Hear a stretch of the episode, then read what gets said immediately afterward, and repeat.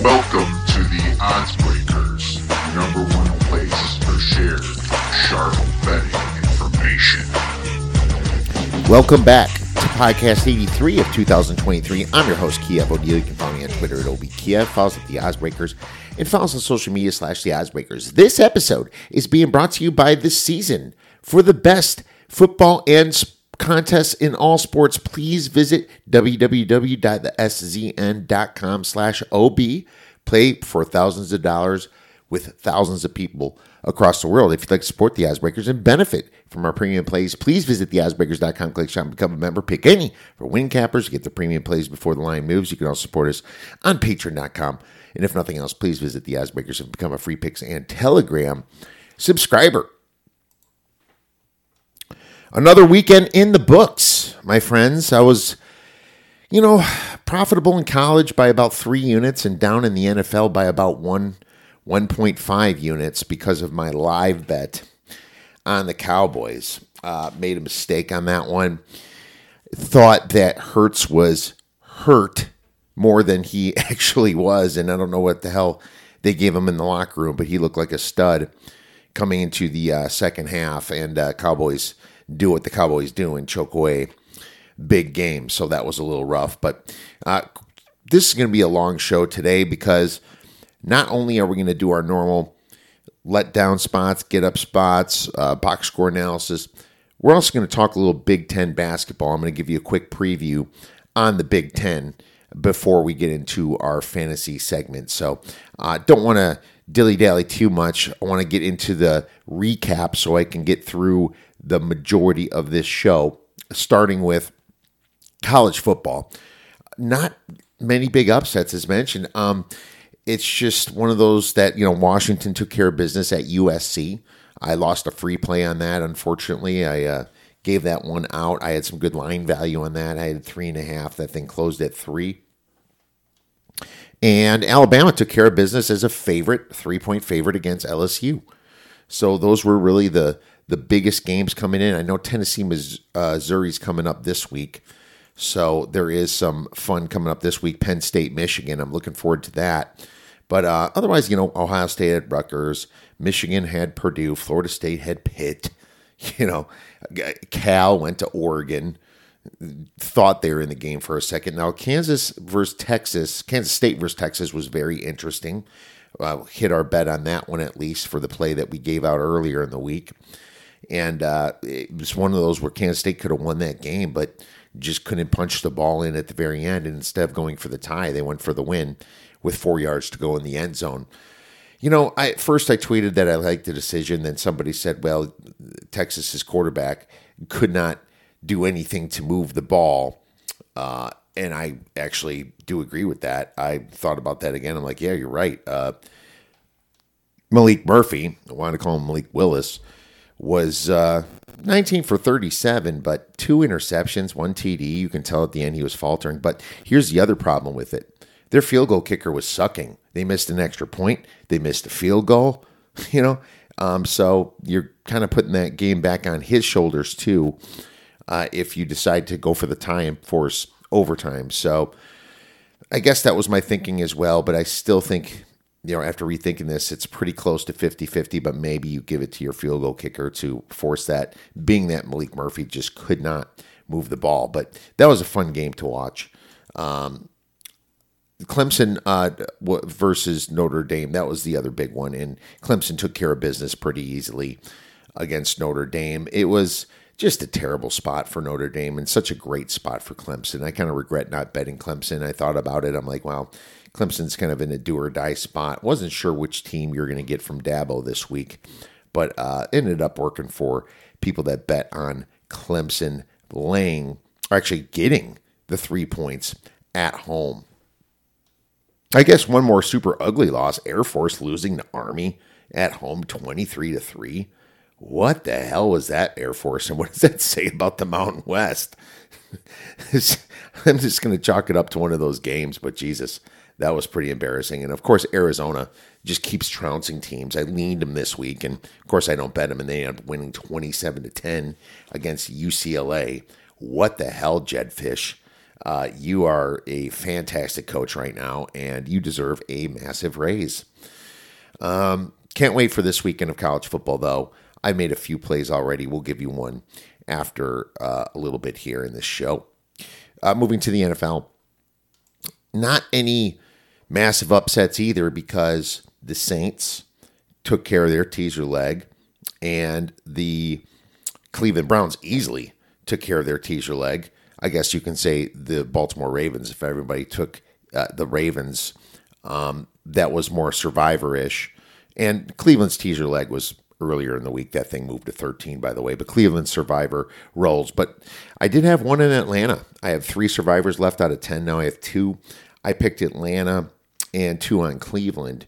And I kind of regret the Atlanta one. That was a just last second win by Josh Dobbs that kind of blew your mind a little bit. You're like, holy cow, Josh Dobbs seriously doesn't take one snap with the team the whole week. Uh, Jaren Hall gets injured for the Vikings, and they just go up and win that game. Was even based on their defense so much, just Josh Dobbs's legs, fourth down, stuff like that. So one of those where you're like, geez, come on, Atlanta, show some defense.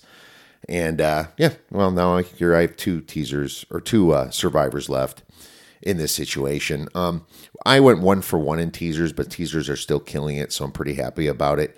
I refused to lose teaser from the podcast. It went through at least, so I'm happy about that. The free teaser I gave out didn't. Uh, the free play on the Raiders did, though.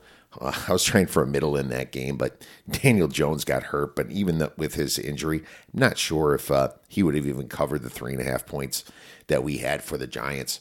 That is one bad Giants team. And now that Tyrod Taylor's on the IR and Daniel Jones uh, feared to have torn his ACL, it is over for this team. Uh, kind of mentioned the highlights, so let's get into the good, the bad, and the ugly from the weekend. All right, starting with the good as usual. The Kansas State versus Texas game was good.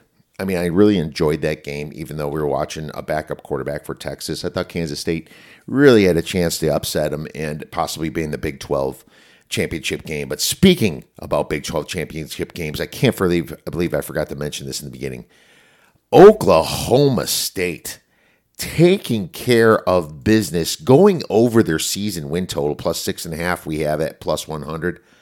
Oh my goodness, against the rivalry in Oklahoma holy cow, what was that? And uh, I was just like, this spread went down too much. It's a rivalry. I lean Oklahoma. I considered betting Oklahoma. I didn't. And then Oklahoma State and Gundy take care of business against their rival, sending them to the SEC with their foot in their ass. That's terrible. You know, all the time that people were talking like Oklahoma could be in the playoffs, they are absolutely donezo now. And Brent Venables, massive, two massive chokes in a row, one against Kansas, one against Oklahoma State. Now Oklahoma State, we gave out 40 to 1 that they're going to win the Big 12 championship. I'm hoping that comes through. Now they have an interesting uh, way to go here. Um, in the Big 12, they only have one Big 12 loss, which puts them in the driver's seat with Texas. And Oklahoma State has at UCF, which is a beatable team, at Houston, which is a beatable team. Unfortunately, they're both on the road, though. They're in a letdown spot for sure. But then they get BYU at home. Get by these two teams, and you will be representing the Big 12 in the Big 12 championship game versus most likely Texas. And guess what? They avoid Texas this year. They avoid Kansas State this year. That is the two reasons why, or the two teams that I was happy to possibly take a small bet on Oklahoma State to be in the Big 12 championship game. Not to be in it to win it, but I can hedge out of it at that point. So go pokes. Um, Georgia's resilience is really good. They've uh, took care of business, and Georgia just, I mean, right now versus Bama, I'm betting Georgia. Give me pick 'em. I will bet Georgia in that situation all day long. I think Georgia is the better team. I like Alabama now. They've gotten better, but they still have questions at quarterback, in my opinion. And I don't think the receivers are as good as they were in the past. The Washington USC game was very fun to watch, very electric. I would have wished I, I bet that over. Um, Caleb Williams was did his best. He uh, kind of had a little bit of a breakdown after the game, and we'll get into that. Uh, Army beating Air Force.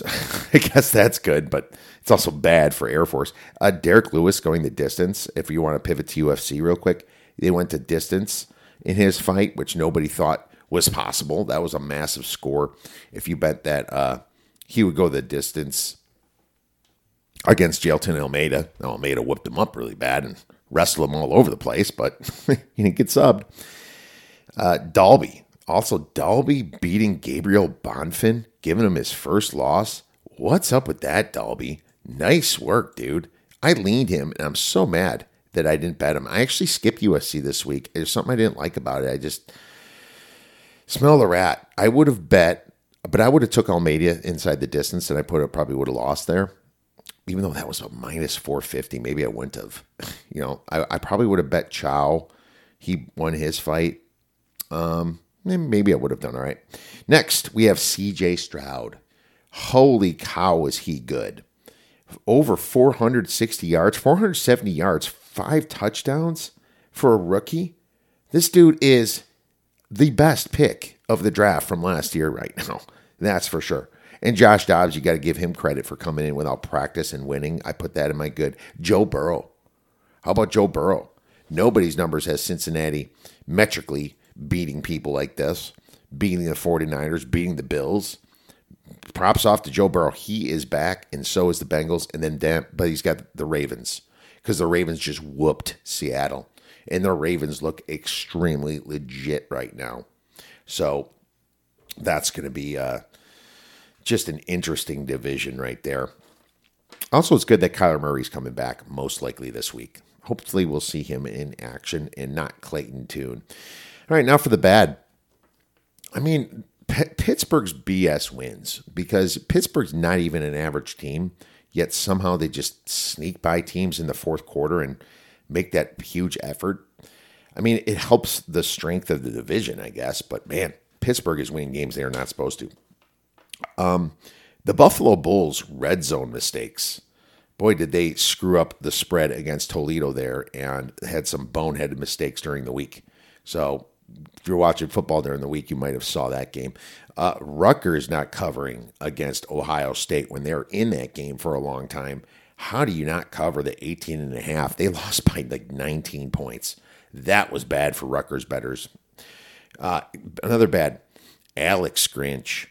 You know, that defensive coordinator that was supposed to be so good with Lincoln Riley uh, back at Oklahoma. Riley brings him with him to USC. This defense is absolutely pathetic, and they can't stop anything. He needs to go, and Lincoln Riley, wherever he goes, the other people should find him a defensive coordinator, the GMs. Uh, Navy losing to Temple. Oh, is that bad? Navy losing to Temp- Temple is terrible, Navy. What is going on with that one? That's bad.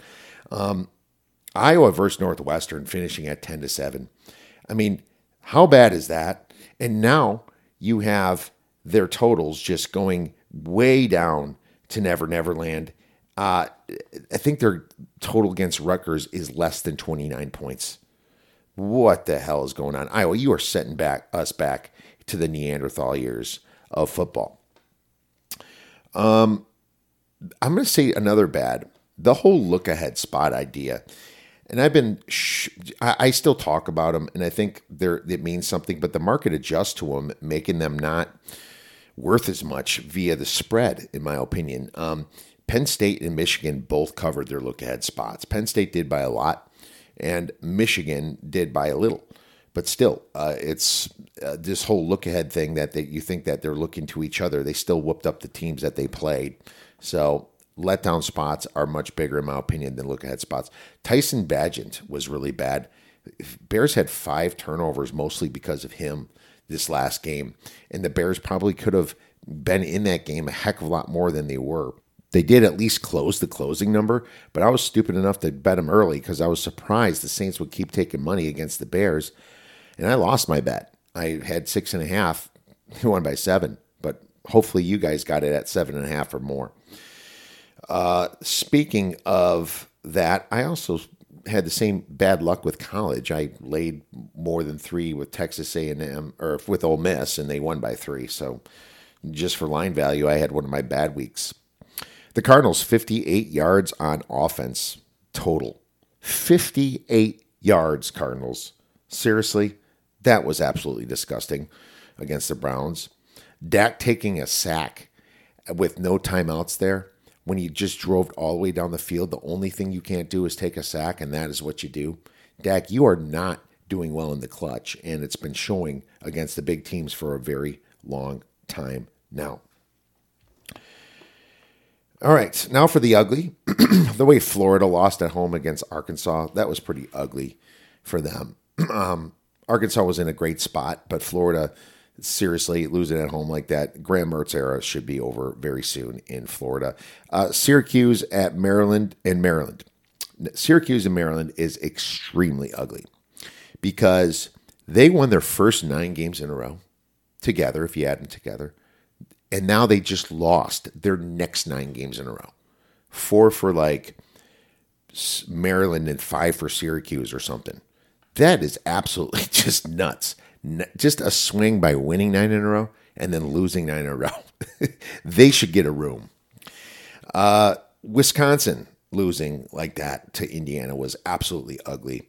I should have bet Indiana too. I don't know why I didn't. Um, Indiana's just not a good team, but it's one of those games they just got up and saw Wisconsin's on their back up everybody.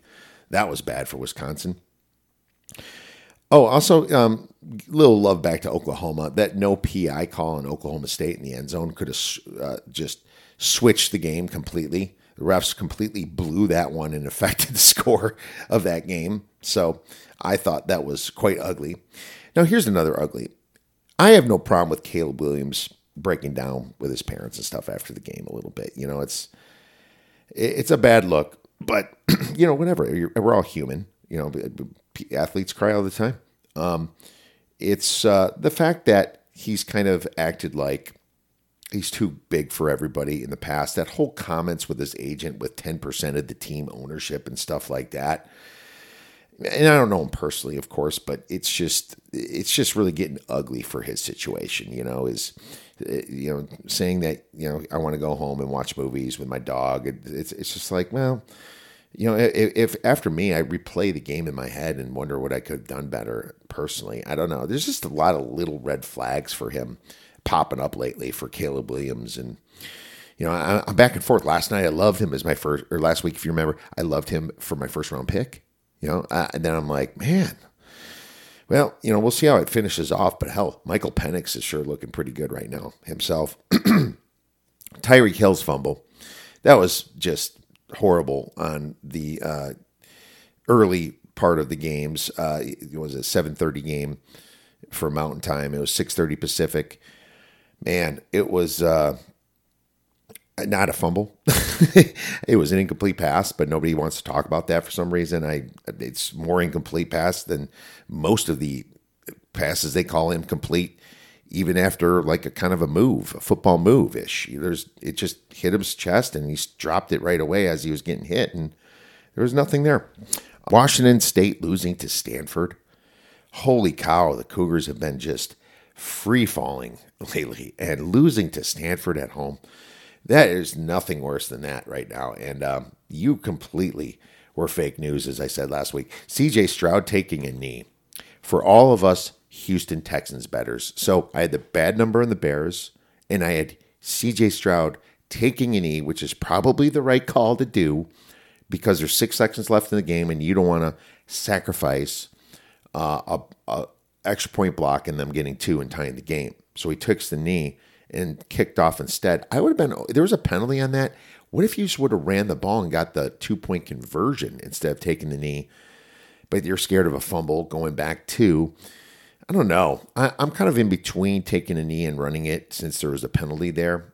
They probably did the right thing, but that was just a really brutal way for Houston betters to lose. Right when you get that final touchdown at the end, because you know Baker Mayfield's touchdowns are BS when getting fourth down shit and did that for two weeks in a row. But then he takes a knee, and you're just like, oh my God. just almost made it. Well, the money line bet would have been better in that situation, apparently. And uh, Bryce Young is finally my worst ugly of the week because this dude threw two pick sixes and lost the game for his team while you have a guy like CJ Stroud winning it. There are two kinds of spurs, my friend. Those come in by the door, those come in by the window. All right. Now it's time for our college football week 10 misleading final scores. We're going to start right away with Northern Illinois outgained Central Michigan 506 to 447, yet lost 37 to 31, a 3 to 0 turnover ratio, and snow hurt the Huskies. Uh, Wisconsin outgained Indiana 344 to 261, yet lost 20 to 14, a 2 to 0 turnover ratio, and horrible QB play killed the Badgers. I mean, missing an easy fourth down throw to to the flat was just bad for Locke, uh, Braedyn Locke.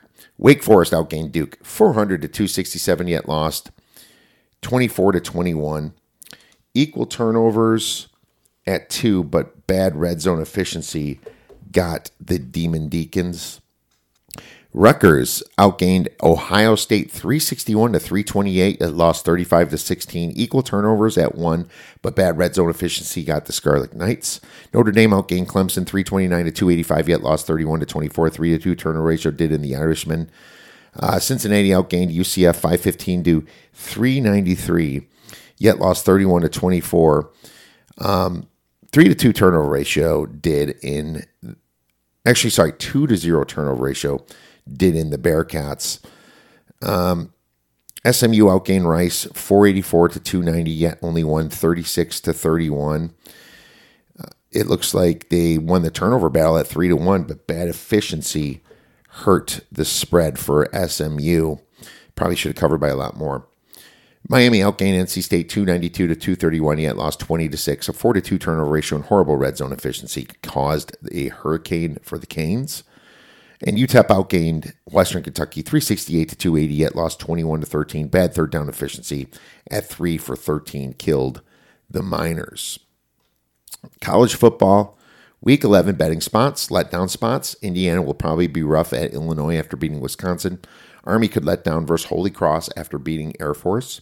Oklahoma State could let down at UCF after beating Oklahoma straight up. The only way I would bet that is UCF next week. Uh, small spread, by the way. Arizona could let down at Colorado after beating UCLA. Alabama could be sluggish hosting Kentucky. NC State at Wake Forest after beating Miami is a soft spot. Get up spots.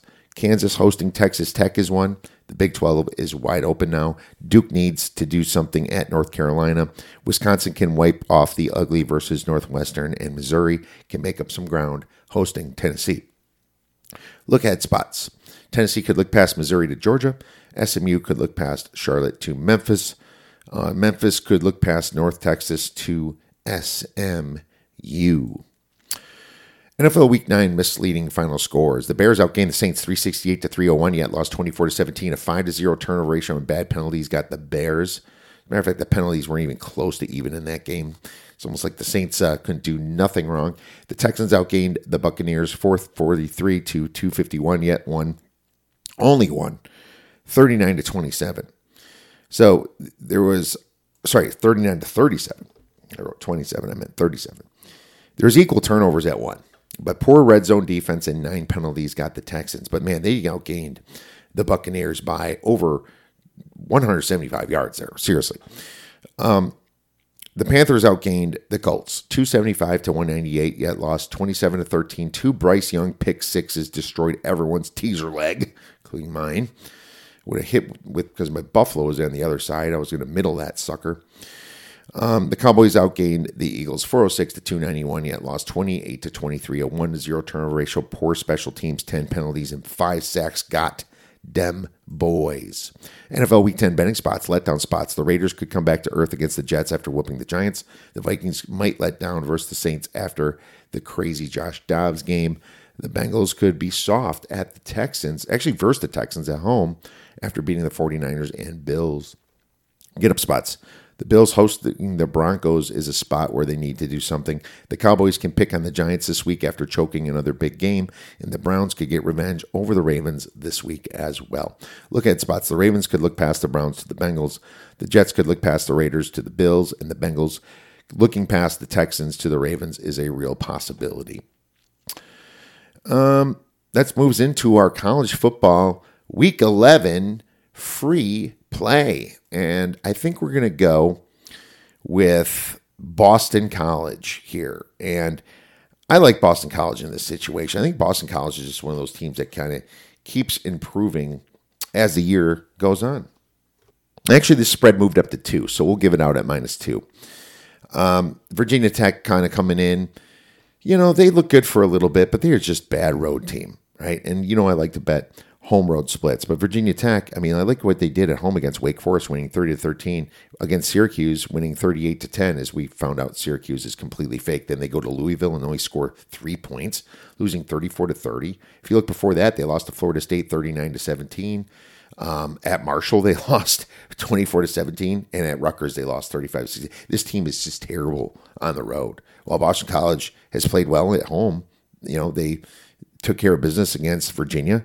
They almost beat Florida State, lost 29 to 31 at home, which was huge for them. So uh, they just keep better and better. They beat Georgia Tech. Look how good Georgia Tech's been playing. Um, took care of business at Syracuse. I like them in this situation at home against Virginia Tech. I think they win. If Boston College does has a weakness, it's against the run, but that's where Virginia Tech can't do it. They only average 3.9 rushing yards per attempt. I like Boston College. Take them at minus two for 2.5 stars. And so then I got a call from him saying, We don't have to worry about money no more. And I said, That's good. One less thing. This segment was brought to you by AG1. Why take a bunch of different things when you can just mix one scoop of powder and water once a day? Every scoop is packed with 75 vitamins, minerals, probiotics, and whole food source ingredients of high quality that give me major benefits like gut and mood support, boosted energy, and even healthier looking skin, hair, and nails. If you want to take ownership of your health, try AG1 and get a free one year supply of vitamin D and five free AG1 travel packs with your first purchase. Go to drinkag1.com slash oddsbreakers or click on our podcast episode description. All right, my friends, now for a little Big Ten preview for the 2023 24 basketball season. All right, going to get into this Big Ten preview then, starting with best to worst. Trying to get through it semi quickly and then give you a play that I made at the very end. Now, there's been a decent amount of change in the Big Ten.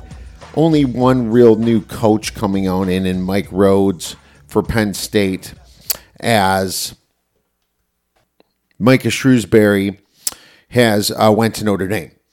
So we'll see what happens. There's definitely a lot more turmoil last year, but as far as looking at these teams, I am not so sure there's that good of teams after the top three. I think it gets really mixed up after the top three here. And there's been some. I mean, Northwestern was wonderful last year, if you remember, but they lost just so much with Audige and Beran.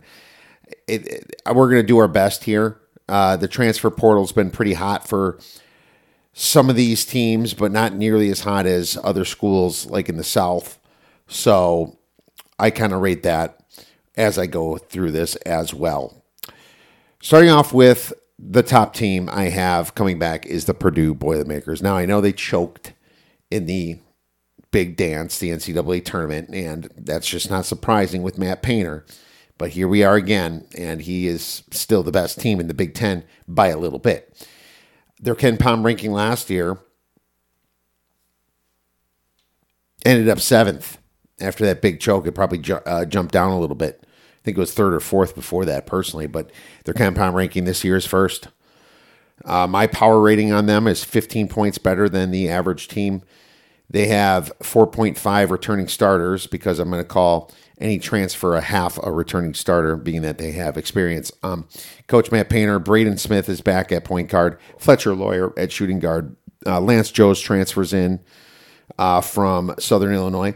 Then you have Mason Gillis back at power forward and Zach Edey, the big man, the huge man, I should say, back at center. Couple six man I wrote is Myles Colvin and Will Berg, a couple recruits, young freshmen. Key losses Brandon Newman, guard, six points per game, and David Jenkins, guard, 3.9 points per game. That's not much. That's not really losing anybody right there. But the recruiting over the last three years, 48th ranked. Uh, if you average them together, that's what I do. And their transfer portal rankings is only 116th, getting that one guy from Southern Illinois and Lance Jones. So their record was 29 6 last year, but their conference record was 15 and 5, but their ATS was 13 20 and 2. If you remember, they kind of choked some spreads away and they weren't the best covering team, even though they're winning a lot of games by single digits. They started off great and then they flipped. I mean, if you bet Purdue during just the conference season, you probably got smoked.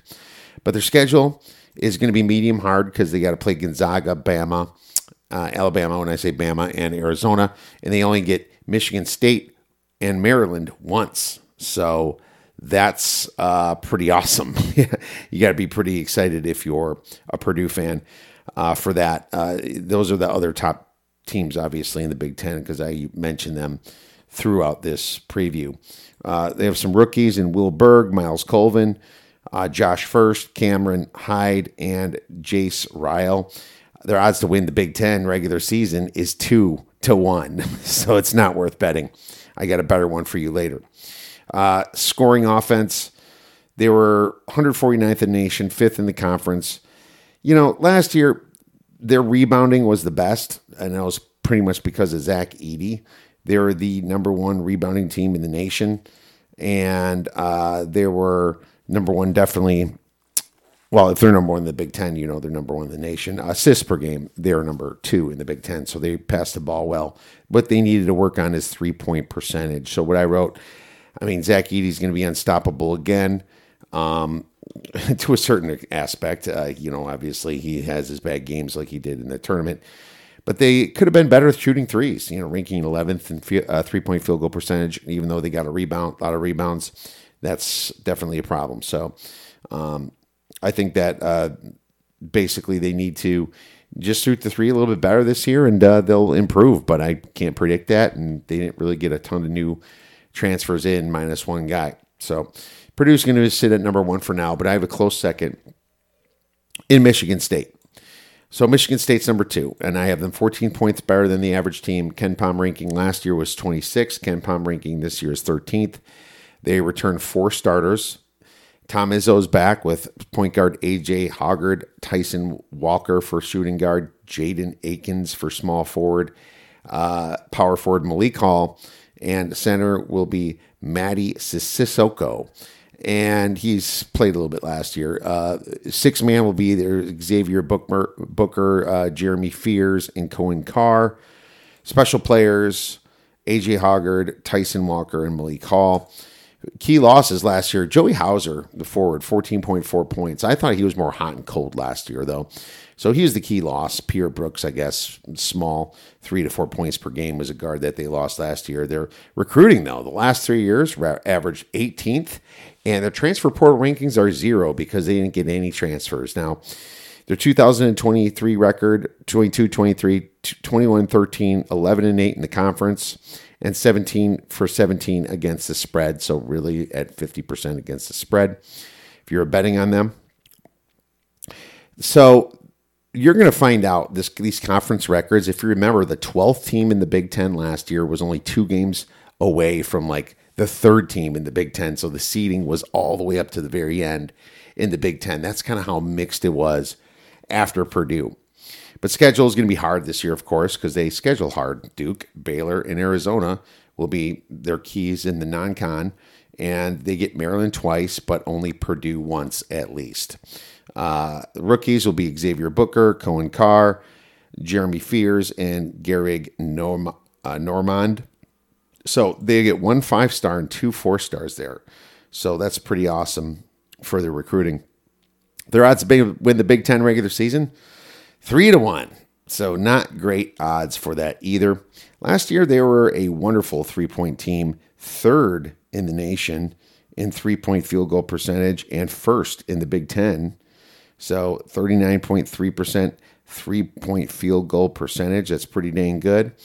And they were number one in free throw percentage, number 35th in the nation at 75.9% for free throws, uh, third for rebounding margin.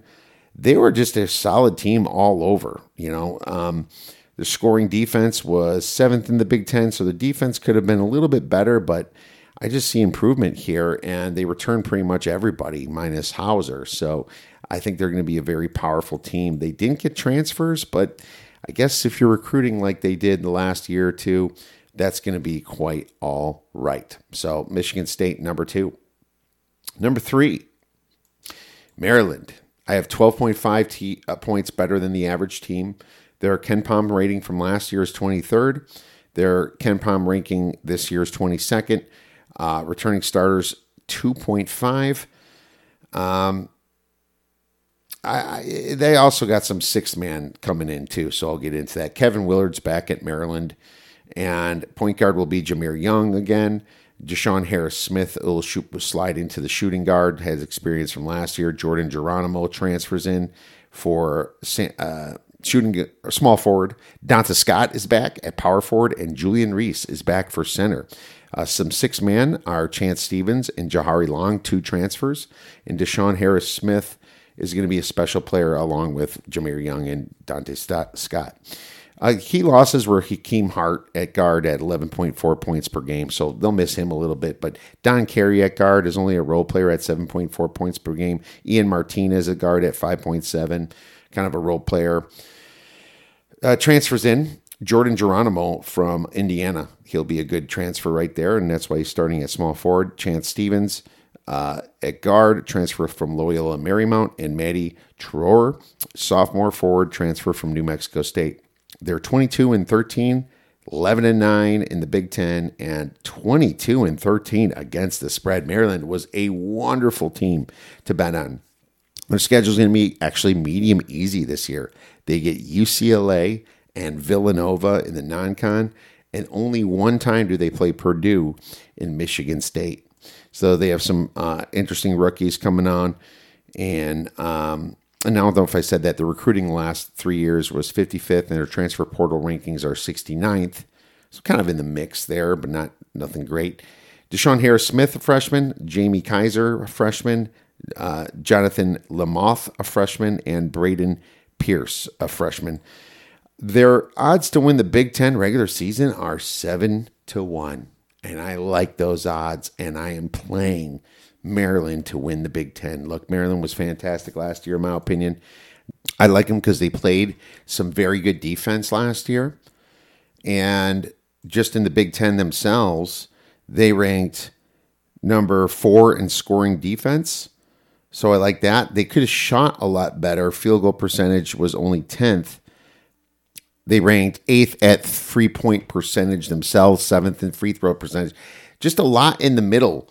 But, you know, I just like who they have returning here. And I like Jordan Geronimo coming on in from uh, Indiana. I also like Chance Stevens coming in from Loyola Marymount. I think there's going to have a lot of role players on this team and I think if they get hot, they're going to be able to make some noise in the Big Ten. I think the seven to one is good because of the schedule being a lot easier than some of the other teams in the Big Ten having to play Purdue and Michigan State twice. So we're going to take them at seven to one to win the Big Ten, uh, seven point five to one, and that's regular season. They can still lose the Big Ten tournament, and you'd still be cashing that ticket. Let's move on to Illinois and they're next at nine points better than the average team. So a little bit of a drop there. I their KenPom rankings from last year is 35th, but KenPom likes them at 19th this year. So KenPom has them the third best team in the Big Ten. I'd say fourth. Their returning starters are four. Brad Underwood is back with Ty Rodgers at point guard, Terrence Shannon at shooting guard. Luke Goode is uh, now going to be starting at small forward, I believe. Coleman Hawkins is back at power forward, and Dain Dainja is back at center. Six man, Marcus Domask and Quincy Guerrier are, are going to be probably the most off the bench. Special players Terrence Shannon and Coleman Hawkins. So their key losses were Matthew Mayer. You remember he transferred from Baylor, but he was averaging 12.5 points per game, and they lost Jayden Epps, a guard that they averaged 9.5 points per game. Then Skyy Clark, seven points per game, and RJ Melendez, six points per game. A uh, ton of transfers in. Marcus Dom- Domas, Damask, I believe, uh, from Southern Illinois. I'm not familiar with him. Quincy Guerrier, forward from Oregon. Then they have uh, Keaton Kutcher, guard transfer from South Dakota. Justin Harmon, a transfer from Utah Valley. And Max Williams, a transfer from DePaul. Most of these guys are guards except for Quincy Guerrier. So they were 23 and 13 last year, only 11 and 9 in the Big 10 and 17 15 and 1 against the spread. Their schedule this year is hard because they get Marquette and they get FAU, who was a Final Four team last year, if you remember, and Tennessee. They get Purdue and Michigan State twice. So, I mean, I would have might have liked Illinois a little bit more to win the Big Ten at their number, in which is uh, eight to one but not when you have Purdue and Michigan State twice. I'd like them once a lot more with Maryland. So they have some rookies in Dre Gibbs, Lawhorn, Amani Hansberry, Nicolo Mor- Moretti. Illinois was very bad at three point percentage, 329th in the nation and 14th in the Big Ten. Their defense was average at sixth at scoring defense. And their scoring offense was just better in general, hitting the hole, being third in the conference. Their free throw percentage was bad at 12. I mean, I, they need to improve their three point shooting if I'm going to take them seriously, especially this day and age. You need shooters. And uh, if, hopefully they find some production in their guards. They got a lot of transfers in. Maybe that helps them a little bit. But right now, they are at fourth in my power ratings. Indiana is next, 7.5 points better than the average team. They are 30th in KenPom last year and 49th in KenPom this year. They only returned 2.5 starters with Mike Woodson. Xavier Johnson comes back at point guard. Trey Galloway comes back at shooting guard. But Mackenzie Mgbako is going to start now at small forward. Power forward will be Malik Reneau and Claire Ware will transfer in and start at center. Anthony Walker and CJ Gunn will be the six man type situation. Special players Xavier Johnson and Trey Galloway. So look what they lost last year. Trayce Jackson Davis averaging 20.9 points per game, 10.8 rebounds per game. Jalen Hood Schifino, 13.5 points per game as well. So that's bad.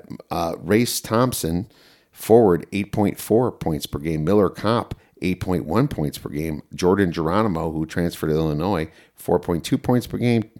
Tanner Bates, six points per game. They just lost everybody, you know. And they got some transfers in, like Jackson Creel, junior from Juco College, uh, Peyton Sparks, transfer from Ball State, Anthony Walker, transfer from Florida, and uh, Khalil Ware, uh, center, transfer from Oregon, will be their biggest transfer coming in, starting at center.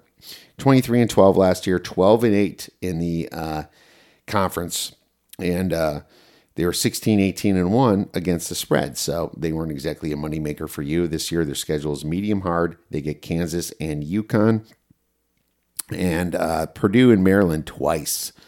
So that's not good. They get Michigan State once, I believe. Uh, they have a bunch of rookies. I'm not even going to go through their names now that we kind of are moving down a little bit. I guess Gabe Cupps, James Goodis. I'll just mention a few of them. We don't know who all is going to make the team for sure.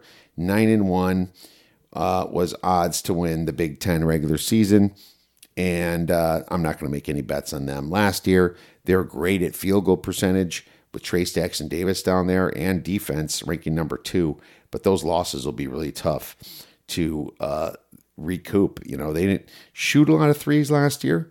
Uh, they're only 324th in attempted threes, but they ranked fourth in field goal, three point field goal percentage. So, um, you know, they were a good shooting team. They just had so much that to lose, and that's why I don't like them as much this year. The front court with uh, Xavier Johnson and Galloway is hard to trust right now because they transferred in, and it's just basically pulling back their guards when their big men were the heart and soul of this team. So, um, not in love with Indiana. They do have a great basketball name. Some people have the next team higher than Indiana, Wisconsin. I don't. Wisconsin is ranked 20th on Ken KenPom last year, was 61st on Ken KenPom. I have them seven points better than the average team power rating wise. Greg Gard is back with Chucky Hepburn back at point guard. Max Klesmit is back at shooting guard. Connor Essegian will pro- probably be a full time starter instead of a six man at the small forward position. Tyler Wahl. Well, Ollie's been there forever at power forward, and he had the yips last year because he couldn't hit anything. And Steven Crowl will crawl to the center position. Hopefully, he's uh, gotten a little bit faster. I doubt it, but uh, their six man, AJ Storr and Carter Gilmore. Special players, I just put Connor Essegian, maybe Chucky Hepburn too, but he's been just so inconsistent. They lost uh, Jonathan Davis's brother, Jordan Davis. Only, he only had 5.1 points per game. Now, the problem why everyone thinks that Wisconsin's going to be good is because they're returning a bunch of guys, but, uh, you know, so are they going to improve? They did the last few years. It was the same guys. I, I think they kind of topped off a little bit. No chance at the NBA. Um, they got a transfer in AJ Storr coming from St. John's. Let's see if he can do anything as a six man from the start. They were 20 and 15 in their record last year, but only 9 and 11 in the Big Ten. Uh, 15, 18, and 2 last year against the spread. So not good. They're against this their their schedule this year is hard because they get Arizona, they get Marquette, and they get Tennessee. Purdue and Michigan State twice. So they'll have it hard. Couple recruits, John Blackwell, Luke Hurdle, Jack Janicki. So we'll see how these young kids develop. 15 and 1 to win that regular season, which is absolutely terrible. If there isn't a season win total posted on them, please tell me because I want to bet the under. I am not big on Wisconsin this year. I am not big on Greg Gard. They were they shot a lot of threes, ranking third in attempts, but only sixth in percentage. Their free throws were terrible, ranking 11th in the Big Ten. Their rebounding margin was horrible, ranking 13th in the Big Ten. Couldn't rebound their misses. Um, their turnovers were good. They didn't turn the ball over a lot, but you know they play slow, and that's what slow teams do. Their scoring defense was fifth in the nation. Fade Central for me. Um, I think everyone's way off on this team. I would be trying to fade them uh, immediately. I think that as soon as they play a, a, a, team with a pulse is when you want to look at it. Maybe grab some dogs in this situation, but I see NIT unfortunately as the best bet for my Badgers. I hope I'm wrong. I always hope I'm wrong when I'm not high on my team, but it's just not looking good um, from those some of those guys that they bring back. And Tyler Wahl, he better get rid of the yips that he had last year because that was very disheartening. Northwestern, I have them tied for Wisconsin at seventh. Um, KenPom last year was 38th. KenPom this year's 40th. They returned 2.5 starters. Chris Collins is back at coach with Boo Buie. He's been there forever as point guard there. Ty Berry at shooting guard. And then Ryan Langborg transfers in as shooting uh, small forward. Brooks B- Barnhizer is uh, now going to start at power forward. And Matthew Nicholson will finally now start at center. Justin Mullins transfers into the six man I guess Brooks Barnhizer and Boo Buie are their special players, but look what they lost last year. Their best player in Chase Audige. He was a beast last year on the defense as well. 14.1 points per game, uh, 3.4 rebounds per game. He was so good. And then Robbie Beran, their forward, 3.5, 7.5 points per game and 3, 4.5 rebounds per game. I think these guys were really the heart and soul of the, of the team. You know, Boo Buie is the leader, I guess, but he didn't really seem to lead as good as Chase Audige did. The recruiting the last three years, just 66th. Transfer portal rankings, 61st. Nothing too high. Slightly, transfer portal was better than what Wisconsin did at 89th, but some of their uh, transfers in was Ryan Langborg, senior from Princeton, Justin Mullins, sophomore from Denver, and Blake Preston, senior from Liberty. Their record last year was a nice 22 and 12 for Northwestern. That was wonderful. 12 and 8 in the Big 10, 21 for 13 in the against the spread. They were a wonderful team to bet on, especially away. If you remember, betting Northwestern away was a moneymaker. Their schedule is actually medium easy this year, though. They get ASU, DePaul, and Dayton for their main big name teams. That that's not too hard. And then uh, Purdue and Maryland twice will be tough in the regular season. Uh, Michigan State will be once most likely. a couple rookies Blake Barkley, Jordan Clayton, and Parker Strauss. Odds to win the Big Ten 25 to 1. No bet for me. This team was amazing on defense, but they couldn't shoot well on the offense. Three point percentage was only 12th. They uh, rebounded not as good as they needed to, 10th in rebound margin. Assists per game was ninth, but their field goal defense ranked third, and uh, their scoring defense ranked third. And uh, if they just shot better, they'd be a lot better than they even were last year, just because that how good that defense was. So I, I still have to keep them kind of high based upon their change in philosophy to playing such good defense last year. But I am very concerned for who they lost. Michigan's next. You think that uh, I have them low. KenPom's got them at 44th this year, pretty much where they ended them off at 44th. Sixth is the I have six points better than the average team. Juwan Howard is back. Don't like him as a coach. Point guard Dug McDaniel should be starting now this year. Uh, Jalen Llewellyn is back at shooting guard. Um, there's only 2.5 returning starters. Terrence Williams is back at power forward, but Nimari Burnett at small forward will now start. And uh, we have a, a, center transfer in Olivier Nakamoa. Nakamoa. I always say his name wrong. Six man should be either Jace Howard and probably Trey Jackson. Uh, special players Jalen Llewellyn and uh, Oliver Nakamoa. So who they lose? Pff, a lot. Hunter Dickinson, 18.5 points per game. Jett Howard, 14.2 points per game. Hunter Dickinson also had nine rebounds per game, by the way. Kobe Bufkin, 14 points per game. Joey Baker, 5.7 points per game. They lost a ton of production last year. The recruiting last three year average was 28th. Their transfer portal rankings this year is 51st. Nimari Burnett transfers in from Alabama. Trey Jackson uh, transfers in from Seton Hall. And Oliver Nakamoa uh, transfers in from Tennessee. Well, that was a good transfer from Tennessee, but I don't think he's as good as what they lost in Hunter Dickinson. They were 18 for 16 last year, 11 and 9 uh, for their conference, and 19, 14 and 1 against the spread. They were really weird. They were bad for a while, and then teams kind of they, they start out good, then they got really bad, and then they ended up somewhat good against the spread. Schedule medium easy. St. John's, Oregon, and Florida, and they get Purdue and Michigan State twice, so that's not good.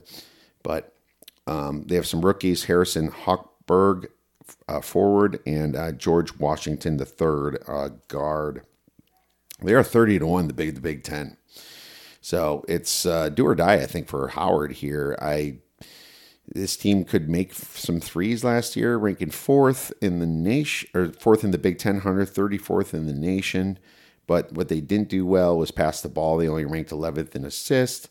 They are only ranked 11th in scoring defense, eighth in field goal percentage, and eighth in field goal defense. So just not a great team all around. And, you know, you see why. Uh, the coaching is my opinion on why. Tied with Michigan. Next, I have Iowa, the Hawkeyes. So the Iowa would be one, two, three, four, five, six, seventh, eighth. So Iowa would be eighth, or tied for eighth. Fran McCaffery is back. Uh, power rating is six points better than the average team. KenPom rating last year's 41st. KenPom ranking this year's 50th. Returning starters is three. Fran McCaffery coaching. Tony Perkins is now in for point guard. Peyton Stanford is back, or Sanford is back for uh, shooting guard. Not back. He's they're actually young and they're taking over the starting positions. But Pat McCaffery, who's been there forever, the McCaffery brothers, uh, is the small forward there. Ben Krikke transfers in for power forward, and Evan Bronze transfers in for center a couple new kids that will be six man Brock Harding and Price Sandfort. And the special players are Ben Krikke and Patrick McCaffery and Tony Perkins, maybe. Uh, they lost Kris Murray last year, another Murray, and uh, he's gone 20.2 points per game, 7.9 rebounds per game. That's a rough one. Uh, Flip Rebraca forward last year. I remember him 14.1 points per game. So he was good and uh, Ahron Ulis, guard, 6.1 points per game. So they lost a decent amount. Their recruiting last three years averaged 52nd, and their transfer portal rankings rank 81st. Transfers in Evan Brauns, senior, center from Belmont, and Ben Krikke, senior forward from Valparaiso.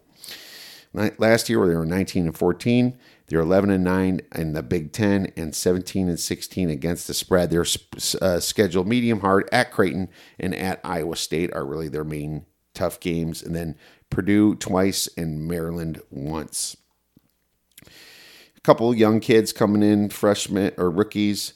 Uh, Ladji uh, Demabelli, sorry if I messed your name up. Owen Freeman, Brock Harding, Price Sandfort. And last year, you know, this team for shooting a ton of threes, ranking second in attempts. They only were seventh in field goal percentage. So that's really what happened to them last year. And, um, you know, that's rough. They, uh, they got to be able to hit those. Um, if you remember Bohannon, he was such a good player for them. He's gone too. You know, he, he was used to be the heart and soul shooting free threes there. Scoring defense, 14th, dead last because they played fast. So they allowed a lot of points, but their field goal percentage defense was 14th too. It's just Iowa. They play fast, and if they're not scoring a ton, they're going to lose fast, and that's kind of what they were last year, and that's why they didn't make the big dance. You know, so they have their issues. Uh, their odds to win the Big Ten regular season is all the way at 40 to 1. So, not a lot of belief in the marketplace. Uh, I don't have a lot of belief either. Um, going to find out how this team looks without Kris Murray, and we're going to find out real quick. Um, they do have a manageable non-conference at least. Their recruiting's been decent, so I could see them maybe striking some lightning in the bottle like they have before with some of those big guys that they've had. But um, they just need to play better defense, and they have to play uh, even though if they're going to keep that fast pace, which I see they them doing with Fran McCaffery, uh, they got to just be able to hit some shots. I I'm not a big face fast paced guy when it comes to college. Uh, I think you should be able to do do it both ways, like you saw UConn and other championships teams doing it. But um, in my opinion, I'll be laying off this team until I learn more. Next, we have Rutgers. And I also have them six points above the average team. So I guess they're pretty tight as well. Uh, 39th, it was KenPom rankings last year. 59th is KenPom rating this year. Uh, they returned 3.5 starters. Steve Pikiell is uh, the coach coming back, and uh, now they have some transfers. Point guard Noah Fernandes and Austin Williams will transfer in uh, for a shooting guard and I might as well just let you know where they come from this year. Uh, Noah Fernandes came in from UMass, and Austin Williams comes in from Florida International senior guards. So they're projected to start, but I expect a rotation. Mawot Mag is back at small forward. Andre Hyatt is in at power forward, um, and uh, he's played some some uh, minutes last year. Uh, Clifford Omoruyi is uh, back at center. He's a beast. Six man will be Gavin Griffiths, a young man there that played a little last year, and their special players are Cliff Omoruyi and Mawot Mag. Key losses are Cam Spencer, their guard, heart and soul of the team, 13.2 points per game. Caleb McConnell, who's been there forever, 9.1 points per game, and Paul Mulcahy, um, Mulcahy up uh, 8.3 points per game ranking 75th in the last three years of recruiting and 96th in the transfer portal. They got a lot of transfers in. Noah Fernandes, Jacob Morales from um, Division three school, Emmanuel Ogboli from a JUCO college. So we'll see how they turn out. Last year they were 19 and 15, uh, 10 and 10 in the Big Ten, 19, 14 and one against the spread. But their schedule is very easy. They get a Georgetown team in transition. They get Wake Forest in transition. They get Mississippi State. Um, they only get Maryland twice, so that's good. The rest they get Purdue and Michigan State once. And they have some rookies in JaMychal Davis, freshman guard, Gavin Griffiths, freshman guard, and Daniel Vesey, freshman guard. 50 to 1's their number. And it's kind of a tasty little number here if uh, they strike lightning with some of those guards here coming in. That would certainly improve this team uh, because you still have Cliff Omoruyi and you still have a Mawot Mag. So I, I, found this an interesting case to make. You know, uh, if Maryland doesn't turn out well, then it's good that you get them twice, right? So I considered a little sprinkle on Rutgers. I don't know yet, but uh, fifty to one pretty good numbers. The problem last year they couldn't hit a three. They're 13th in three three point percentage and 12th in uh, just normal field goal percentage. Their defense was wonderful. Number one in scoring defense, number one in field goal defense. So they played really good defense, but they couldn't hit threes. Well, maybe the new guys that are coming in can hit threes. You know, they lost their backcourt, which was the strength of the team, though. So I, I am worried about them. But if the transfers are good, this team will be good. Watch them the first game, see how it goes, is what I say. That 50 to 1 is a nice number here for Rutgers. Next, we have Ohio State. That is 4.5 points better than the average team on my power rankings. 49th on KenPom last year, 35th on KenPom this year. They only returned two starters. Chris Holtmann is back, and Bruce Thornton is starting at point guard again, and Zed Key will be coming back at center. But the rest, you'll have Roddy Guile or Gale, uh, a young kid moving in finally to starting at uh, shooting guard who played last year. Scotty Middleton, same deal at small forward, and a Jamison Battle actually comes in and transfers from Penn State at power forward. Dale Bonner will be a six man. Um, so Zed Key's a special player that's back at least. Um, they lost a lot of players. Uh, Brice Sensabaugh, and he was uh, 16.3 points per game last year, if you remember. Justin Sueing, 12.3 points per game. Sean McNeil, 9.7 points per game. And uh, Isaac Likekele played some, and he was only four points per game, but he was a head case. But um, 23rd last three years in recruiting, which is just pretty good. 22 actually, 22nd, and 35th in the transfer portal rankings. So Jamison Bale comes in from Minnesota. Why did I say Penn State? I meant Minnesota. Dale Bonner comes in from Baylor. Um, Evan, oh, there's a Evan Mahaffey. That's why I said Penn State. He comes in from uh, Penn State here. So they got a lot of transfers. They were only 16 for 19 last year, 5 for 15 in the conference. They were terrible in the Big Ten. They did really well in the non conference and just completely showed their true colors when they p- played the Big Ten. And against the spread, they were only 14 for 21. At least their schedule's medium easy. They get Texas A&M, Alabama, and UCLA. And they only uh, get once for all three of these guys Maryland, Michigan State, and Purdue. So I think that is very beneficial for them. But and that's why it's medium easy, even though they get Bama and Texas A&M and a rebuilding UCLA team. Uh, odds to win the Big Ten regular seasons all the way down to fifteen to one. Um, not a big fan of Ohio State and Chris Holtmann. They were awful at defense last year, ranking tenth in scoring defense, tenth in field goal defense. They were third in field goal percentage, so you thought they should have played better and won more games, but just the defense just allowed so much. Um, they also didn't pass the ball well, only 12th in assists per games. So I wrote that this team started out great, then just choked in Big Ten. All offense, no defense will do that. This team lost everyone, relying basically on Zed Key and a bunch of hope. Um, maybe Jamison Battle too, but they at least recruited well over the past few years. So we'll see if uh, I'm wrong about them and they move on up in the rankings. All right, three left. Nebraska.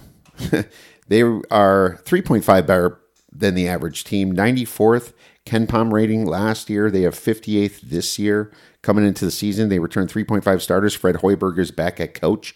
Uh, Jamarques Lawrence now will be starting at point guard played a little last year. Uh, Keisei Tominaga will be at shooting guard back, and CJ Wilcher is back at small forward, and Juwan Gary is back at power forward.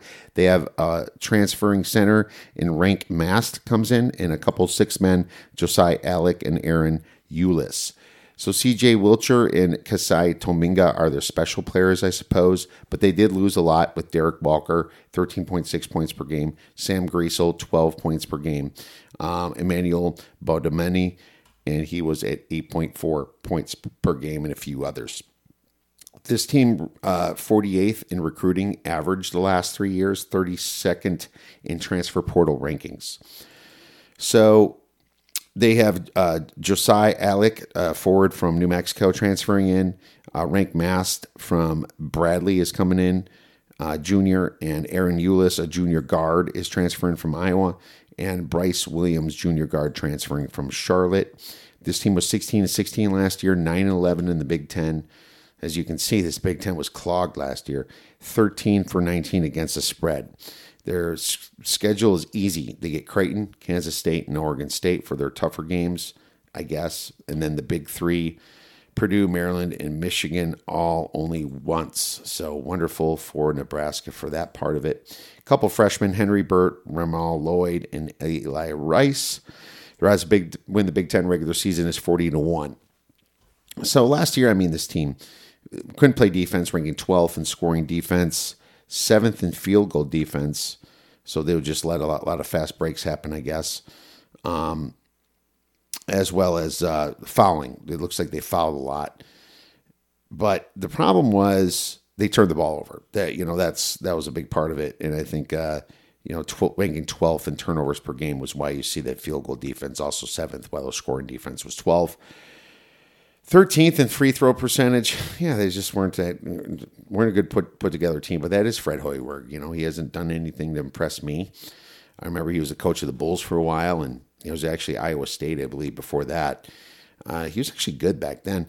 This team was scrappy, though. You know, they surprised many, but they need to get better free throws, free pointers, and uh, they just you be careful with them because they're going to go on a hot streak and beat like Purdue and Michigan State or something like that and just shock the hell out of everybody. They'll, they they tend to do that thing over in Nebraska. Um, they did lose three of their top five guys, which hurts, but maybe Hoiberg can figure out how to turn this team around. All right, number 13 is Penn State then, and they rank two points better than the average Big Ten team. 36 on KenPom rating last year, but only 85th this year. They return.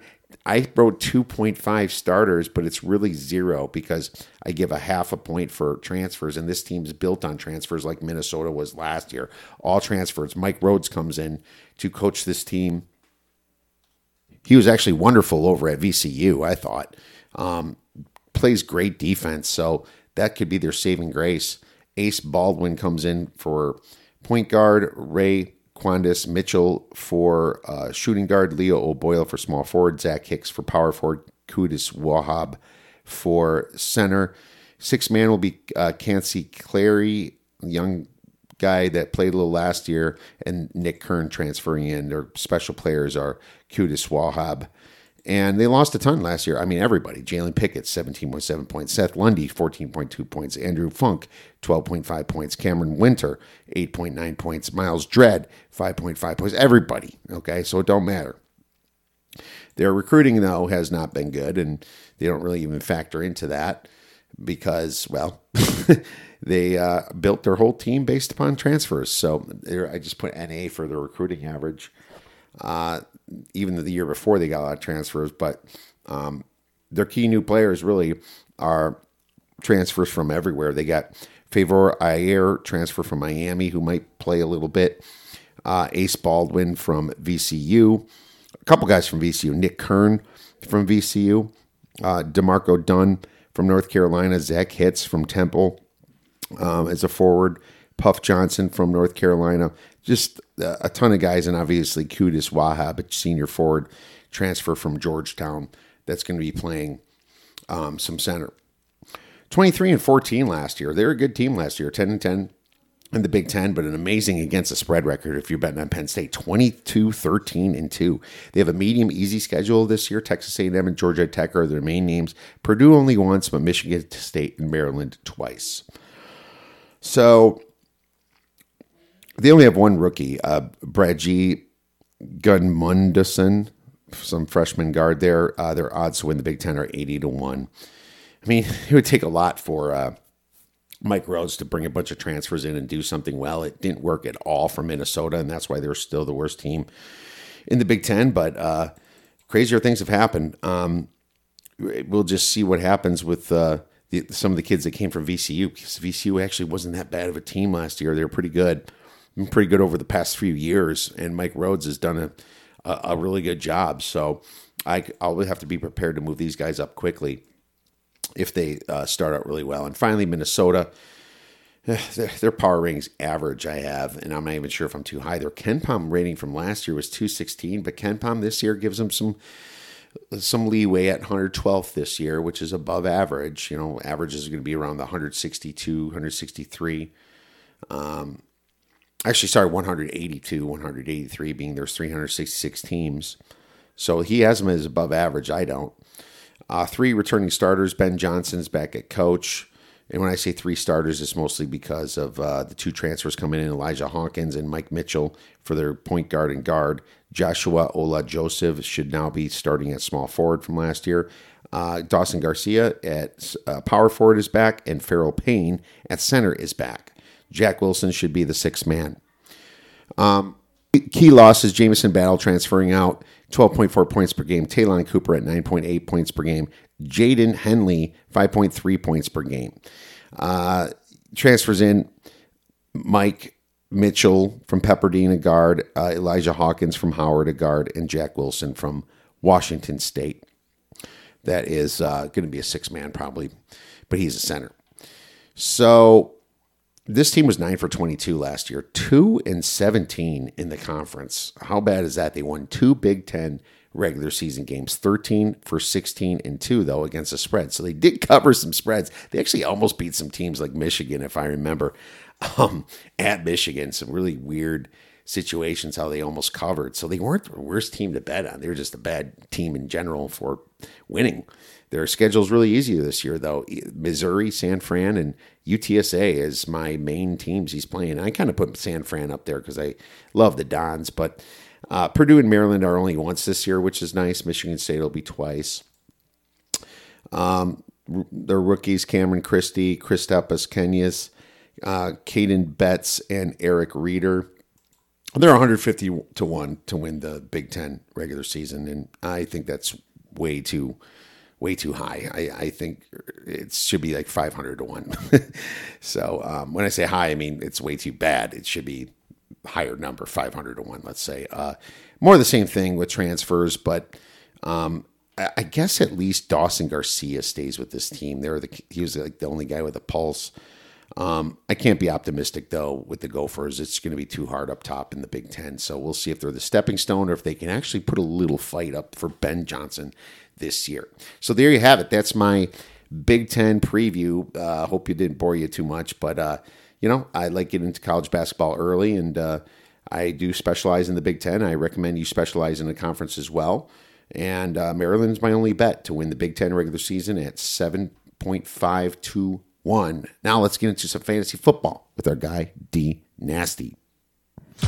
All right, it's time for some fantasy football, week 10, and D Nasty is back. Dave, well, with the time change and everything, we're a little earlier than normal, and it looks like the Chargers uh, just scored again, my friend, twenty-seven to six. I'm glad I laid the points with the Chargers a long time ago, but um, it just looks like the Jets can't get much offense going. No, that's been their problem all year too. Uh, Zach Wilson's definitely not the answer. He hasn't turned the ball over much until tonight, but the last couple games he's been pretty solid. But tonight he had a couple fumbles though, so uh, back to his turnover prone ways again. But uh, yeah, the Char- Chargers are definitely the better team on offense, though, as you can see tonight. Yep, yep, they, they they're better at all at all times than the Jets. it's not just tonight. It's yeah. uh, the Jets are just bad on offense, and uh, you know. Um, their offensive line's banged up too, you know. So a lot of people say, "Oh, if they only had Aaron Rodgers," well, their offensive line sucks. Uh, and that's a problem. You know, it's going to be a problem for the Jets throughout the rest of the season. Uh, once the Chargers scored first, it was probably a good live betting scenario where you go with the Chargers. Now they're up twenty-seven to six. You know, it's just Jets can't uh, play from behind. They're terrible at throwing the ball, and you know, I mean, Wilson hits a few, but he's usually just getting sacked and incompletes and just that kind of thing. But either way, it's a we're rolling into week ten. We have some bye weeks, Dave, don't we? Don't we have some big ones? We do have some big ones this week. The first one off the bat is going to be the Chiefs. So get all those Chiefs on your bench. The big one's going to be Pat Mahomes, Travis Kelce. Those are two big guys that are going to be on bye this week. So Pacheco for sure. Pacheco too. Pacheco, yep. But what's funny, it's uh, like we're not even mentioning a Chiefs receiver. Isn't that weird? It's like who cares? I mean, Valdes-Scantling, Tony, seriously, and then Rashee Rice. Maybe he's been coming. Maybe out, Rice, maybe Rice, but that's it. I wouldn't start Rice unless no, I wouldn't start any of the receivers right now on that team either. And Mecole Hardman after the trade, I thought he was going to do a little something, but uh, we haven't really they haven't really called his name yet either. So yeah, I'm not really starting any Chiefs receivers right now. Pat Mahomes is the big guy, and Kelce Those are the two main guys. Uh, the Rams, you got the two nice. You got Puka Nacua and Cooper Kupp. Uh, you're not really starting Stanford right now because he's hurt. Uh, and then the running backs, that's just a mess then too. Maybe Henderson, that's their starting running back right now, but uh, that's just a big mess too. So you're really not starting any of those running backs. Dolphins, that's a huge one. Yeah. Uh, two is on by this week. Hill, Tyreek Hill, uh, Jaylen Waddle. So those are some big names out there that you're gonna be on your. Uh, don't So- forget Mostert, Dave. Come on now. Actually, I did on purpose. I knew you did. So, anyways, those are some big ones. And Monster too. He's actually been playing well. I haven't really heard from much of Monster the last couple weeks though, but uh, he got a touchdown last week. You got a touchdown. yeah. Yeah, a touchdown, but uh, that that's that was all you got you for fantasy last week though. He didn't get you any much yardage though. So It was just a Uh, weird uh, game in Germany, man. You know, Oh, 14 points. They were down 21 nothing at half, and, and seven points was the defense. And it's just a bad fantasy game, really, in general. it was, yeah. Uh, I started, and I, I benched Tua for CJ Stroud, so that was not a bad idea. Wow. I lost against CJ Stroud in one of my big money leagues too. So, and he had Tank Dell too that he decided to put in at the last minute. So, uh, yeah. oh, that'll do it. Double whammy right there. Oh yeah. And, and I had CJ Stroud in that league until two weeks ago, and I dropped him. so Oh, brutal. yeah. That guy was Brutal. Stroud was pissed that I dropped him a couple weeks ago, so he came back and haunted me. Yeah, he did. He, he knew it was So you. did the- exactly. He's like, "Screw you, Dave! I'm coming back and dropping fifty on you." All right. Then we have the Eagles. The Eagles. The Eagles, yes, another big one, and there's a big injury too that we'll get into here shortly for the Eagles as well. A couple injuries on the Eagles, but yeah, uh, Dallas Goedert, uh, Jalen Hurts, uh, DeVonta Smith, AJ Brown, uh, maybe possibly Kenneth Gainwell or D'Andre Swift, but you're probably not starting either one of them. But yeah, definitely the two starting receivers and, and Hurts. Those are those are huge losses this week for people on bye. Oh, for sure. Yeah. And get yep, pivoting right into the key injuries. I mean, you just said it. Dallas Goedert broke his forearm. He's probably out six to eight, I think. I know there's some people said four to six, but it's a broken bone. Um, no re- no reason to rush him back. Keep him for the playoffs or just maybe the last two or three weeks before and get him going there. You know, that's what I say. And you know, there's another uh, tight end that you can pick up off waivers. We'll get into as well. Uh, but Josh Palmer he didn't get hurt last week, but he was put on IR, just put on IR today. So I'm like, okay, well that'll be backdated, so he's going to miss three more games. So I, I thought I'd mention that one as well. Too bad for Palmer. Yeah, it's a very good one actually. Palmer's been playing really well too, and I, I had him on a couple leagues. So I was really, I was kind of shocked when they put him on IR that he was possibly going to play this week. and He played through it last week, but you could tell he wasn't right. So right. uh, and then Jalen Hurts actually too is his knee uh, after getting hit by Micah Parsons before halftime limped to the sideline, so his knee still bothered him. But the bye week should he should be good to go after the bye week, but it's apparently just a bruise he suffered earlier this year. Right. Christian Uh, Watson had a concussion, and uh, he might play next week. Uh, John Metchie left with a rib injury, so um, just better for guys like Tank Dell, which we'll get into. Josh Downs went on knee, uh, got a knee injury as well. Um, uh, Daniel Jones tore his ACL and is out for the season. That's uh, brutal for Giants people because Tyrod Taylor just went on the IR for a while. I don't know what happened to Tyrod. What was his ankle or knee or something? I don't know what happened to him, but His ankle, yeah. yeah, it was his ankle. Okay, he he went. uh, So you have Actually, no, rib issue. I'm sorry, it was the ribs. It was his ribs. this, it must have been broken because if you don't go on IR without Yeah, for ribs, It was a rib issue. issue. 'cause I'm remembering it right here. Actually, he was sidelined on injury reserve with a rib issue. Issue. You know what's interesting is um they just have no quarterback now.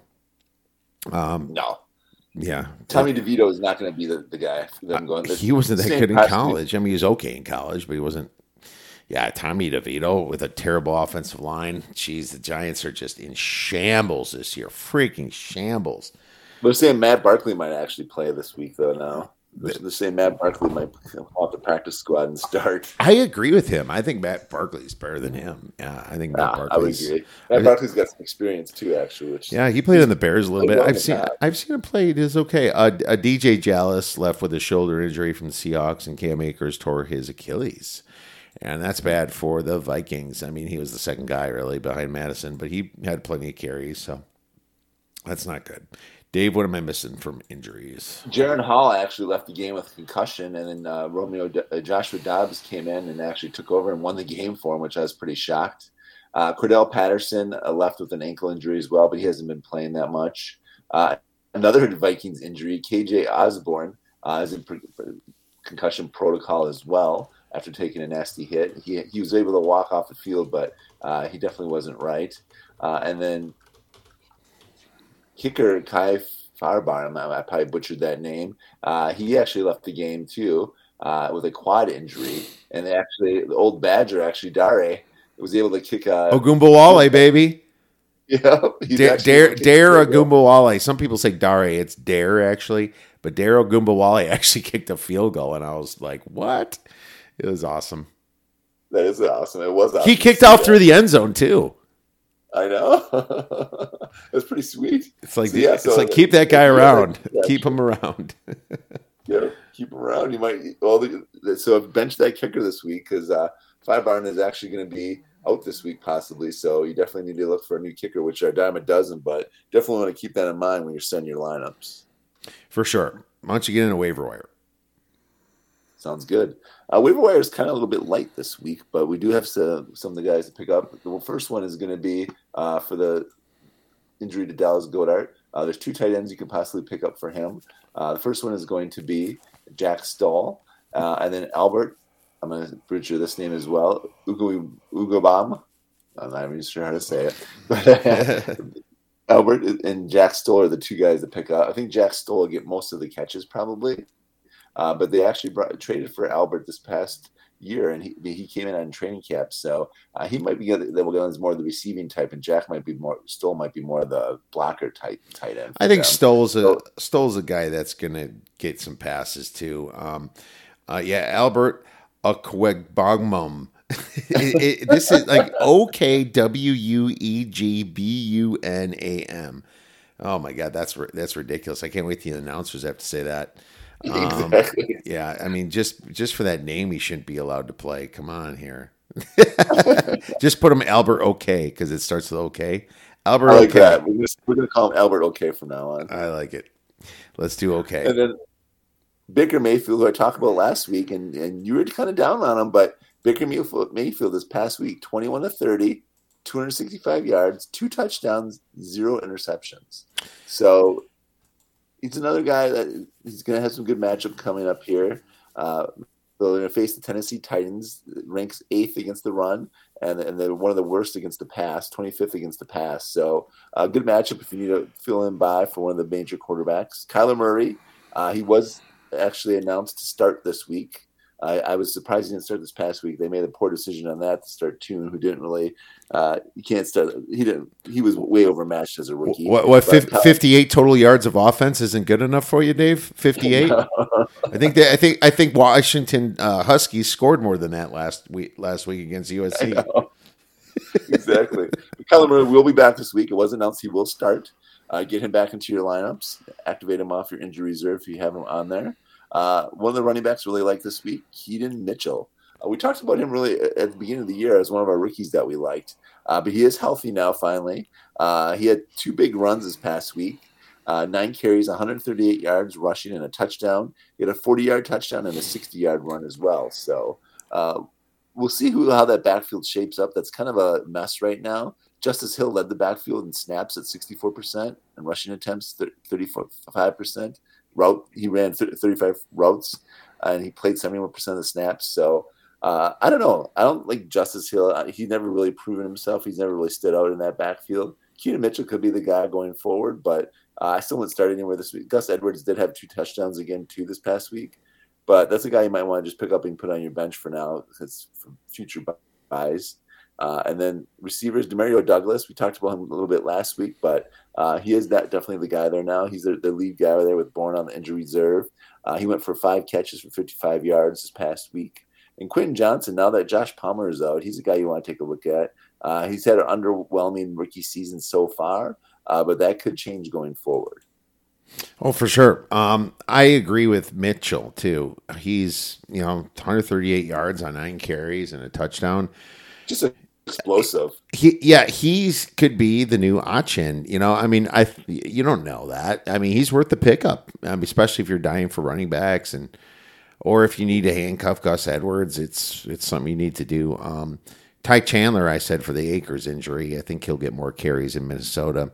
I do like that. And one. I, and to be honest with you, Josh Dobbs, man, I, I mean, I think people, some people picked him up this week, but now that he's on a better team and a better offense with the Vikings, he could be a better player, and he's a super smart dude. Um, he literally didn't know where anything was and made it happen. You know, asked his players and did what smart people I was do. impressed actually. I, I, I didn't want the Vikings to win, but I was actually very very impressed. Like I, Yeah. how he just found guys and like how he just like took off and running and he like he almost got tackled twice on a fourth down and he still made the first down. I was just like, wow.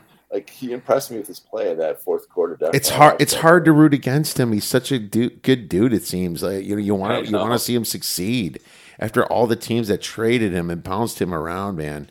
You know, I mean, too bad it's on the team help but cheer for Vikings, guy, but yeah. yeah. Well, of course, Tank Dell and Noah Brown for uh, that Stroud through to through to. Um, you know, those guys, especially with Metchie injured, Noah Brown, he's back relevant.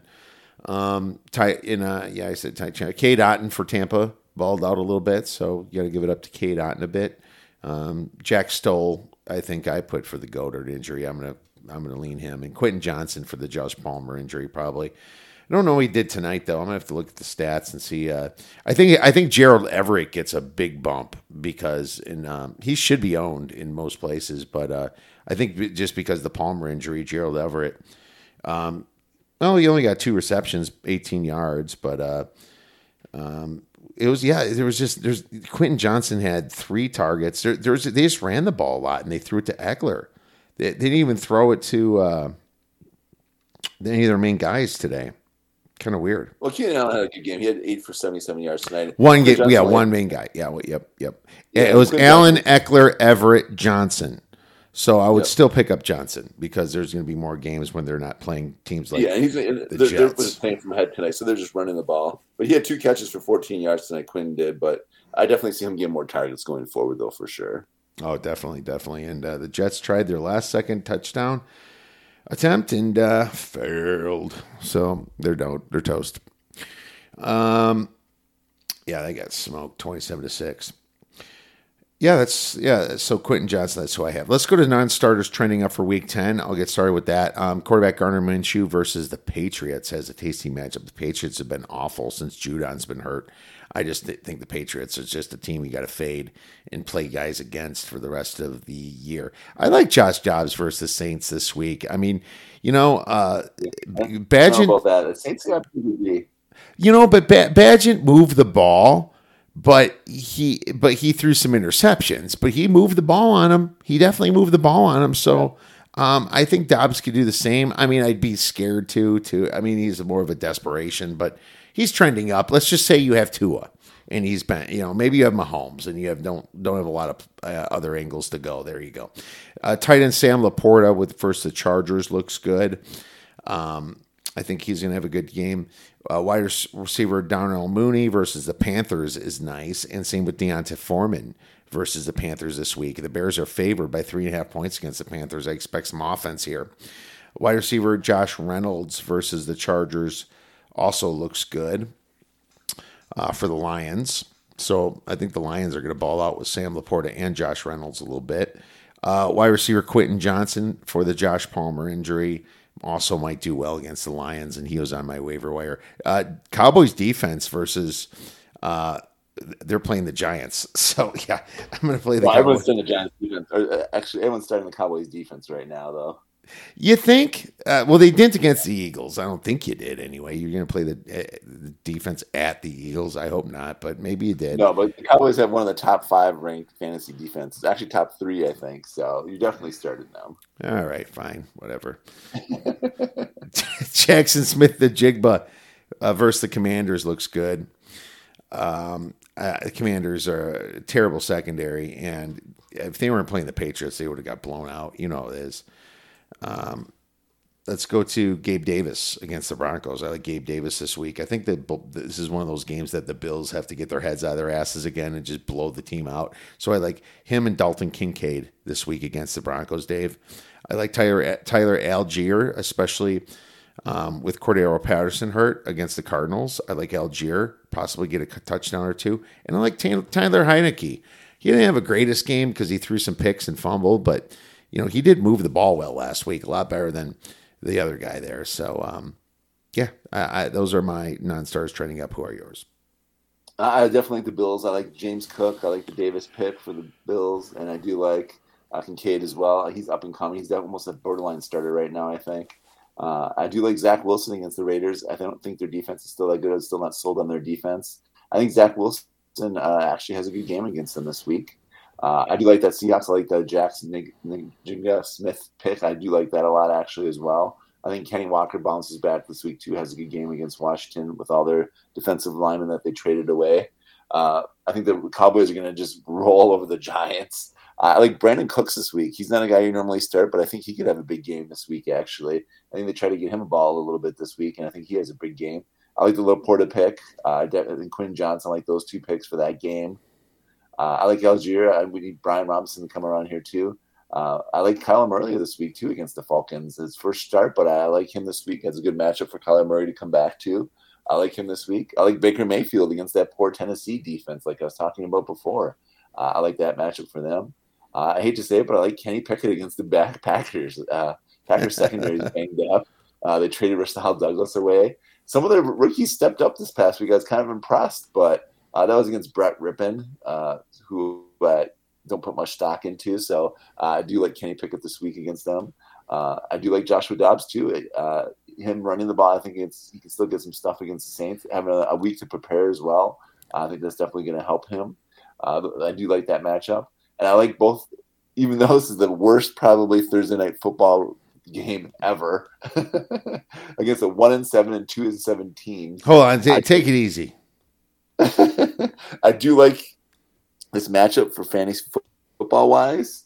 I do like Tyson against uh, if he does start this weekend for Fields. Does, do they have any timeline on when Fields is coming back? Fields could maybe come back this week, but we still think it'd be okay. Tyson Bagent this week. But it's not. I mean, that could change. So uh, I want to lean like Bagent. Week, I'm gonna say 65 percent chance Bagent and 35 Fields. Okay. All right. I still like Tyson Bagent this week again. Uh, I do like Bryce Young to have a good game, and uh, and Chuba Hubbard I got like against the Bears defense too as well. And I think Mooney has a good game as well. He did he, had, he came around this past week. He actually had a pretty solid game. So I like Mooney to have a good game this week as well. Awesome. Good stuff. Let's move on to our bus, Dave. Who's the bus of week 10? All right. Well, I'm going to actually, the guy who just had an MVP like game, I think CJ Stroud. The Bengals defense is a good defense, actually. I do not think he puts up another huge monster game like he just did. I think he throws a couple picks and then he actually uh, disappoints mm. a few hmm. people this week. I think he's one of my busts this week, actually. From high to uh, low, from low like to high. That's how it is sometimes. It is. That's what I'm telling you. I'm calling it right now. Uh, I do not like Trevor Lawrence against that Frisco D. A week of rest and, and a week to prepare. I don't. I think Trevor Lawrence struggles a little bit against the San Francisco defense. Uh, I do not like Jordan Love against that tough Steelers D. Uh, even though he's my boy on the Packers, I, I, just don't like that matchup for him this week, especially with those young receivers dropping balls for him all the time. Uh, I do not like that matchup. I do not like anyone on the Giants. Saquon Barkley is maybe the only guy you're starting, but I even get him I don't like because they're going to just tee off on the run. and they're not going to really play the pass that much. Uh, so I'm down going in Saquon and every Giants player on offense essentially this week. Uh, and I'm downgrading uh, Sam Howell. Seahawks D uh, they're middle of the road, I think, defense, but uh, Sam Howell, I think, I'm downgrading him just a little bit this week. Seahawks, I think, will step up. They're playing at Seattle too, so I don't like that matchup. Uh, downgrading the Broncos this week too against the Bills. I think the Bills play well, and they're playing at Buffalo, uh, so I don't like Russell Wilson this week either. All right, good stuff. Um, so I have a few, uh, and I agree with a lot of those. Trevor Lawrence, I have. I, am going to add Travis Etienne right in there against the 49ers D. I will say that oh, Trevor yeah. Lawrence does get rid of the ball fast, so if he can do that, maybe he can make something happen. But now they got Chase Young on the side, and uh, yeah, it's, it's, scary. Bosa and Young. Oh my God, two Ohio State guys just swarming at you. Brutal. Saquon Barkley and anyone on the Giants, buddy. Anyone on the Giants probably should never be started for the rest of the season. Sorry, it's that bad. It's that bad.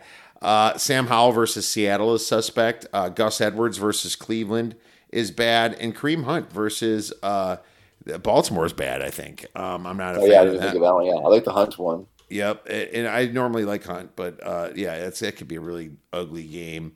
Um, I, I don't like a lot of players on the sides. You can throw in Deshaun Watson and Lamar Jackson. I would have to start, but um, I, I wouldn't sh- be shocked if he's held to f- less points. Quarterback Aidan O'Connell versus the Jets might suffer a little bit too this week from the Raiders and Josh Jacobs. I think the Jets are probably want you know want to they have a good defense still. Um, and so, you know, th- those are through my bus. I mean, the fact that the Eagles D is not playing, the Rams D, the, or the Chiefs D is not playing, the Dolphins D is pretty good. Uh, it kind of curbed my bus a little bit more, Dave, I, I would say. Um, but that brings us to our nasty sleeper. And why don't you start? Who's your nasty sleeper? All right. Well, the guy I've been hyping up the last couple of weeks, I have to almost make my dynasty sleeper. I'm going with Baker Mayfield. Uh, Baker Mayfield is my dynasty sleeper of the week against the Tennessee Titans, 25th ranked pass defense. Uh, he's going to bring home a fantasy win for you this week. Oh, Baker. We'll see. Um, I'm not high on Baker. Uh, nasty sleeper is Drake London for me versus the Cardinals. You know, he's a He was injured last week. Is he healthy, though? I I, think he's going to be healthy this week. Um, think so, too. I, you know, I think it was a one week injury, but I, I see him playing the Cardinals. Um, I mean, if not, I'll, I'll switch him to Jonnu Smith because I like Jonnu Smith too. He's been balling out a lot more than Kyle Pitts this year. Jonnu Smith's like actually Jonnu the main guy. I don't know what happened to Kyle Pitts, but Jonnu Smith seems to be the main tight end over at Atlanta. So I like them both. If Drake London doesn't play, go with Jonnu. But that is my nasty sleeper, Dave. Anything we miss? no, I like it. Uh, Thursday night football game, probably borderline not watchable. yeah, borderline not watchable, but uh, Bears fans will be watching anyway. and, and fantasy degenerates like yourself will be watching it too. dude. Yes, we will, and that's actually a sweet fantasy matchup for two with two bad defenses. So hopefully, it will be a high scoring and it will be a fun game to watch fantasy wise. Exactly. All right. Well, thank you so much for listening to this podcast, watching this show. If you have any questions for us, feel free to tweet us at the Oddsbreakers, email us at info at theoddsbreakers.com. Enjoy the rest of your week and go get some winners.